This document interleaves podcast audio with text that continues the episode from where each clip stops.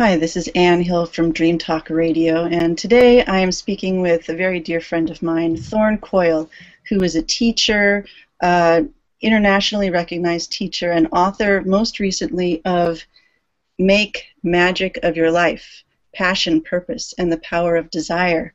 Thorn, welcome. Thanks, Anne. Good to be here. I'm, I'm, it's great to have you here. I've been uh, reading your book with great interest, and so let's just start the ball rolling. Why are you writing about desire? I'm writing about desire because desire is the main motivator for all human activity. And I found with my spiritual direction clients and some of my students, they were really struggling with desire, struggling with feelings of um, lack of self worth, uh, feeling selfish if they desired something, feeling like they couldn't uh, pursue things for themselves and manifest things. And that was really shocking to me because, you know, as you know, a large part of my work is about coming into greater self autonomy and whole. Right. Whoops. Heart longing for, mm-hmm. you know, and tapping into what our soul and heart is longing for is very important for our health and well-being and to help us step towards what is our work in the world and how can we be of service. Mm-hmm.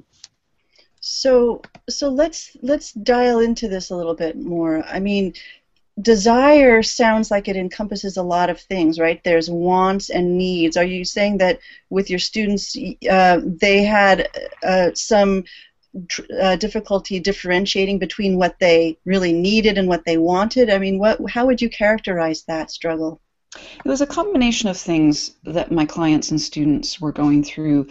First of all, um, I'd like to say in the book, I say that desire is the place where want and need come together, right? So it's not just I want something and it's not just I need something. It's it's when they come together, they form something new that's really potent. Um, and helps us access more life force. So, yes, there's trouble in, I think, distinguishing between what I want and what I need. Even in language, we have trouble with that. Mm-hmm. We'll say, oh, I really need this new sweater or this dish of ice cream. It's like, well, no, you want it. And that's a great thing. like, just want the sweater or the dish of ice cream and go for it. And yet, when we actually need something, some of us have trouble asking for help because we don't want to feel needy and we don't want to feel like a burden to people. And so there's a bizarre combination of things happening around want and need that end up blocking us from accessing desire. Mm-hmm. So it's about self knowledge, but it's also about weird social contracts we set up with each other that aren't really healthy. Right. Okay, so so you're talking about desire as a as a, a form of life force energy. This yes. kind of soul desire, its core central life purpose stuff, yes. right? And then the want and need are kind of these uh, these emotional states we we pass through. Is that is right. that little is that yes. accurate? Yes, I think you really hit that um, correctly. Okay. And it's interesting to me, you know, I'm thinking now of your work with dreams mm-hmm. and wondering how want, need, and desire show up in dream life, mm-hmm. right? I think because our subconscious holds so much of that, and bringing that to consciousness is part of our work. Well, you know, it's funny you should ask Thorn because um, I know this is about you, but I'll just I'll just answer your question because it's fascinating how that kind of desire shows up in dreams. I mean, sometimes uh, we call we talk about the bright shadow. Like if mm-hmm. we dream about Einstein, right? Well, we're projecting all of these qualities of genius and a breakthrough on this external figure. And then our so we can have a conversation a dialogue with einstein in our dream. And and depending on how we sit in relationship to our own power that can be a, a really great invigorating conversation. Or we can have some real negative projection about right. that like oh he's just full of himself. And so you get to see not only right. is the core there like yeah okay i'm tapping into what my gift is to bring to the world but also just the layers of conditioning and stories about that. Yeah it's speaking to our discomfort at wanting and needing and it's speaking to our discomfort around desire right. you know. And jealousy comes up right? And that kind of projection you're talking about comes up all sorts of things. Um, and so how do we get underneath all that and say something else is going on here. How do i listen to myself better? Mm-hmm. and in the book um, and in my practice i go through the four powers of the sphinx to help us tap into deeper desires. So Mhm. the power to know the power to will the power to dare and then the power to keep silence or let things rest let things gestate. Mhm. and all four of those are really important in our process. Um, to help us towards desire. Because we have to know at least a little bit. We have to be able to pinpoint even desiring to desire, right? We sometimes need to step it all the way back there. Is that okay? And what's going on with that? Right. And then what is my action and my intention? Which is the power to will. How am I Mhm. going to move forward with this even half a step? hmm And then the power to dare is really immersing ourselves in the ocean of that desire and simultaneously releasing attachment to what it's going to look like on the other side. Right? We can get really fixated on goals, hmm and it's good to have goals and it's good to know what our steps are towards the goals, but simultaneously we have to let go of the goal looking the way we think it's going to look hmm because we just don't know. Because as soon as we move forward, the cosmos moves, all these other component parts move, there are other people involved, etc. And so we have to enter a state of trust Yeah. and bring that into the silence and the mystery and back into a form of not knowing. Right. Right. Well, you know, I think uh, your book does a great job of democratizing desire and purpose. How And- so? By that I mean that you are you are explicitly inclusive of a lot of different life paths, a lot of different choices, a lot of different soul callings, right?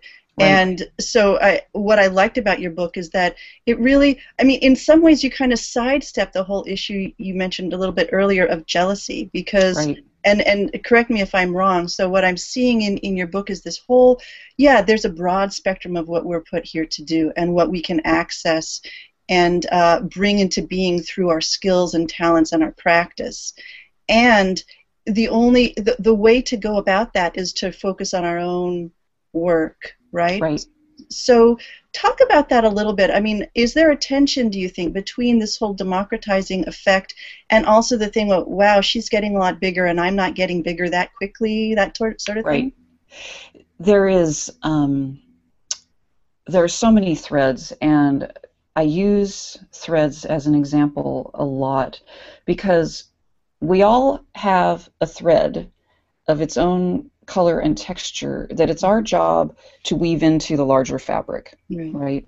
And so all of us, all of our threads are necessary to form this fabric, and yet it's only one thread. Mhm. So, on one hand, it really helps me say, yes, I've got a place and I have a purpose. And on the other hand, I'm just this thread, right? So Yeah. it keeps me in balance. Right. And I'm saying that because it's really easy in doing comparison to feel like my thread is not enough. Mhm. Or maybe um, I am getting bigger than my friends are, and they're uncomfortable, and I'm uncomfortable with that. Mhm. And wow, does is my thread too thick and too bright? Well, Mhm. no, it's just your thread, Right. and they have their thread. And you know, Martha Graham talks about that that there's an expression that only we can bring through, Mhm.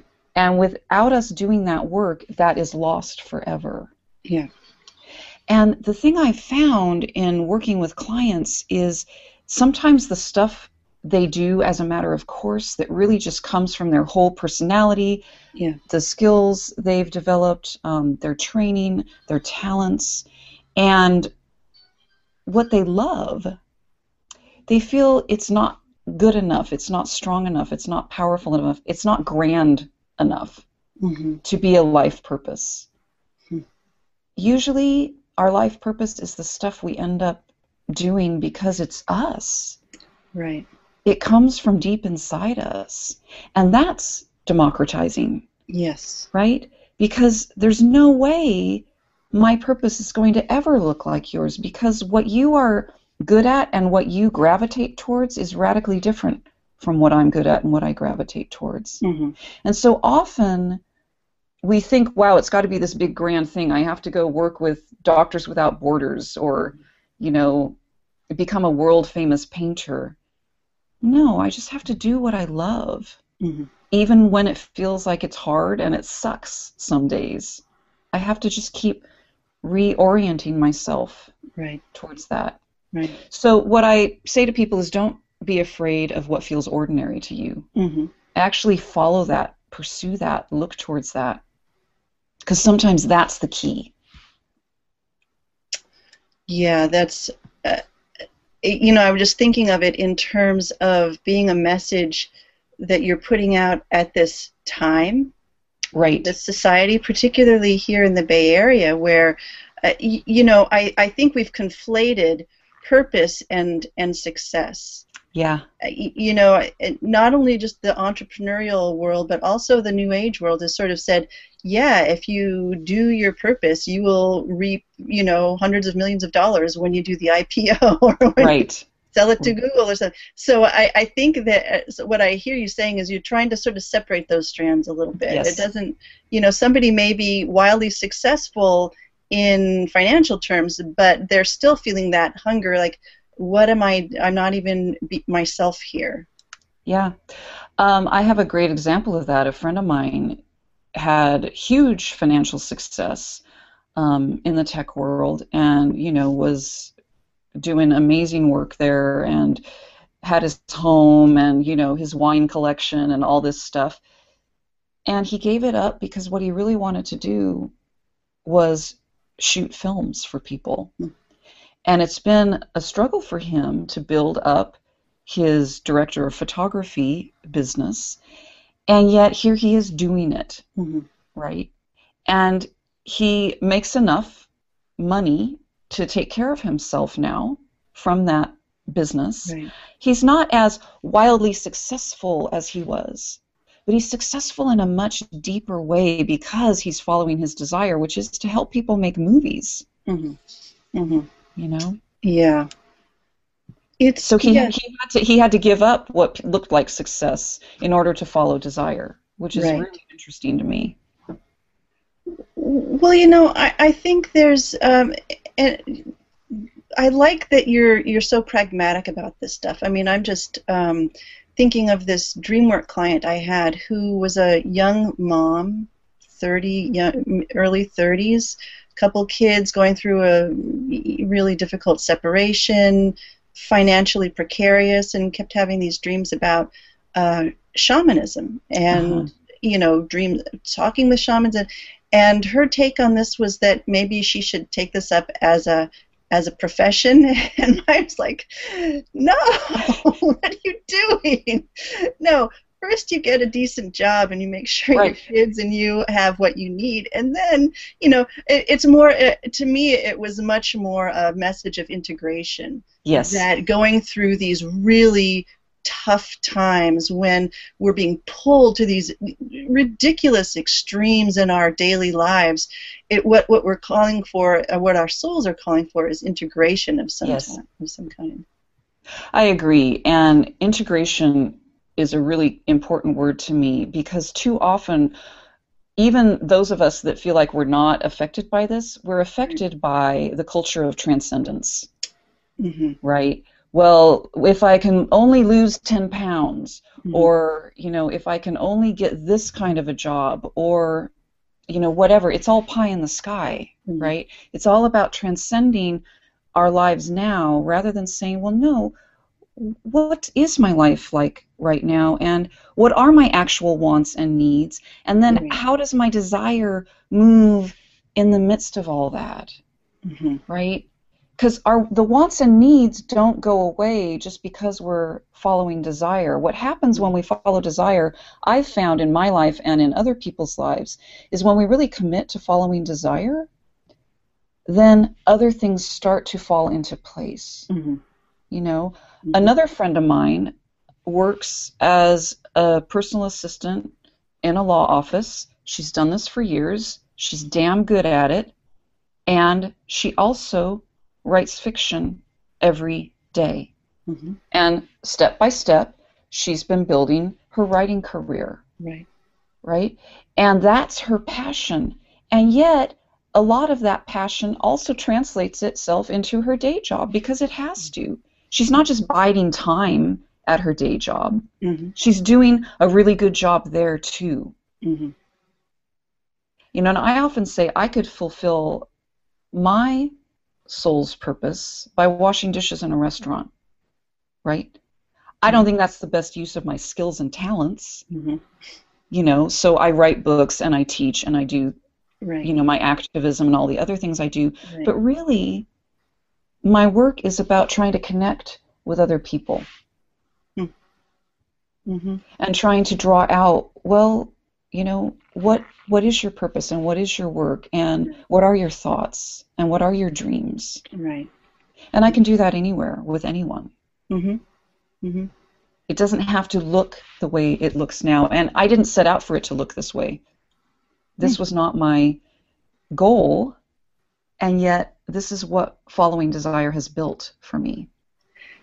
Oh, well, I, I think that's key. That that it, when you sort out those wants and needs, uh, you know, following desire is sort of like threading that needle, Yes. right? And and it is it's a long path, Yes. as you and I both know, right? Yes. And it takes it takes determination, and I think you write beautifully about that. Just that everyday practice. Yeah. Um, one other topic that I want to touch on is this idea of purpose uh, in relation to fate and free will. You know, how do you line up those things? Yeah, yeah. So that's a great question. I love that question. um, so people think of fate as, you know, the gods are playing chess with our lives and everything is preordained and we don't really have much say in the matter. And then there's this concept of free will that, you know, we are author of our own lives and we can do anything we want at any moment. Right. And neither of those is really true. Um, I sometimes joke that we have to develop freedom and we have to develop will, and once we once we've developed both of them, we're then in the flow of destiny, Mm. which can feel less free because we actually have fewer choices because we've made the big choice, right? Right. We've put down the five small cups to pick up the big cup. Yes. And that's important to remember. But it's deep freedom because we have chosen. And what we've Mhm. chosen is what I call destiny. Mhm. Now, some people conflate the words destiny and fate. I find it useful to separate them Hmm. and say fate is preordained, but destiny is co created. Hmm. Right? Destiny is partially, we were born with certain personality traits that we also develop because of you know the whatever our circumstances of growing up were Mhm. we've worked on developing talents or we've run from developing talents um, whatever whatever Or our story Both is simultaneously. or both simultaneously right and when we finally choose to say i want this and i'm going to commit some of my life energy towards this Mhm.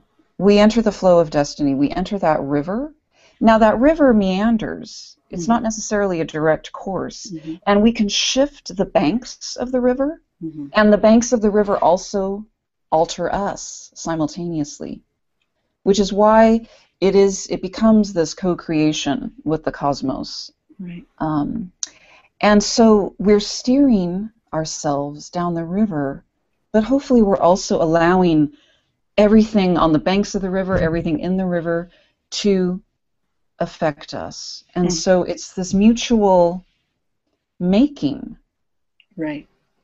when we follow desire into destiny.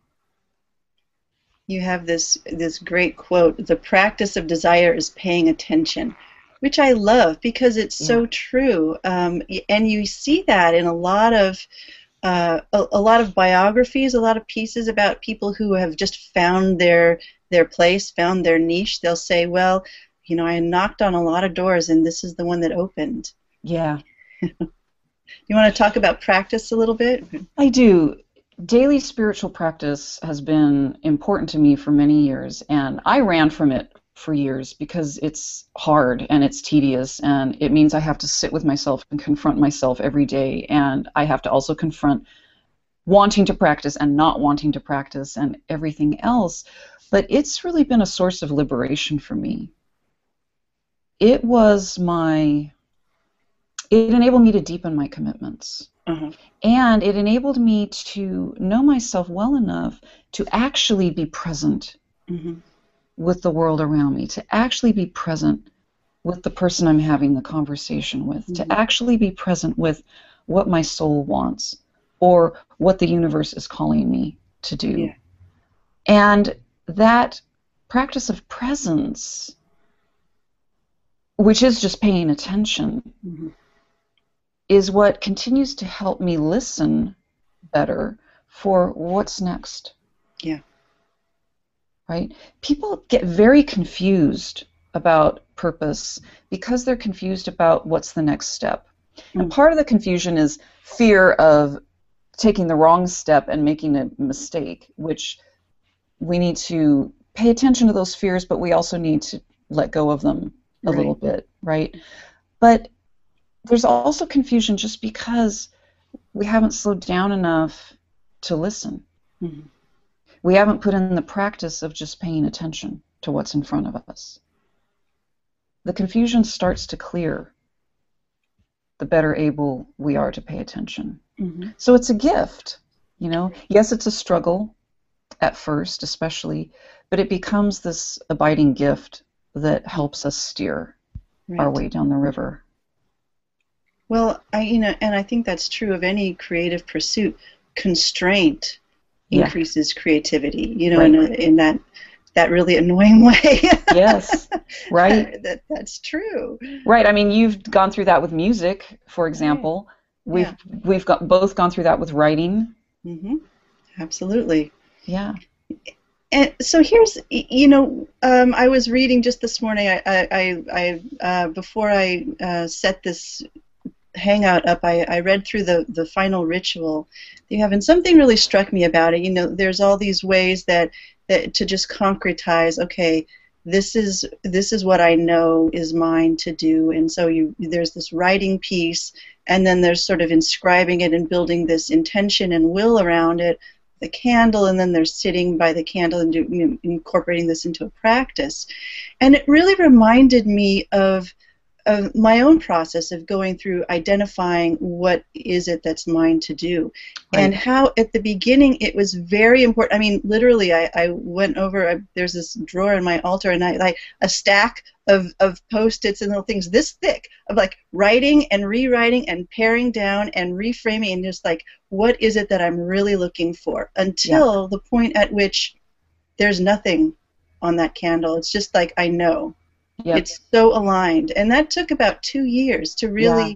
but it, it was that process that you write about of let's let's continue to go back let's continue to refine let's pay attention let's see what's showing up and how that moves my desire down that river Yeah. Mhm. Yeah, and part of what you're talking about that's important to bring out is giving ourselves space and time. Mhm. You know, the overculture, especially the entrepreneurial branch of that overculture, Yeah. is go, go, go, go, go all the time. Raw, raw, raw, raw, raw, cheerleader. And people can start to feel like if it's not happening now, it's not good enough and it's never going to happen. right Right? So we don't, we think, we divorce ourselves from nature, right? Hmm we don't recognize that everything has this cycle. There's the daily cycle, there's the monthly cycle, there's the yearly cycle, there's the five year cycle. We're Yeah. part of that. Yeah. And so, again, you took the time to pay attention and to keep returning right to center and returning to asking the question and listening for the answer. hmm And I really encourage people to give themselves that gift hmm to just return to center, listen for the question, yes and then listen for the answer. Right? Absolutely. And and you know, I think that you're. I mean, you're right. We think of manifesting as this instantaneous process. Right. When it, nothing. I mean, sure, sometimes it is. Sometimes lightning just strikes, and there you Yeah. have it. But I'll, you know, ten to one, I'll say that there's there's been ten years of, of work up to that point, Right. right? So it's Right. not it's not an instantaneous process. Right. Yeah. So um, everything takes pra- everything takes practice, yeah, and we I don't know why we think manifesting this sort of work doesn't take practice because it does. hmm yeah. And, and, and you know that's part of why I like how I mean go back to your democratizing um, effort in this book. You know I, I think that we sell ourselves short a lot. Yeah. We think about manifesting something and it just seems like we're pulling something out of the other world with Right. no you know it just seems so presumptuous. Right. But then if you actually step back and, like you say, observe what is, okay, well, I've look at how much you've already manifested. yep. You know, you may be a mom with little kids. Look at this amazing family you're manifesting That's every right. day, and it right. really is a different. It's a shift in perspective. hmm Yeah. It is, and it's important for me, for us all to recognize that, not only for our own mental and emotional health, Yeah. but for the health of this culture we're building together.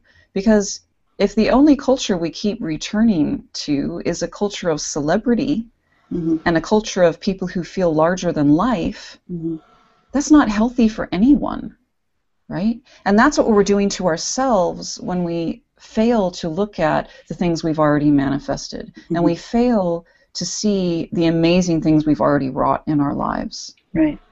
right?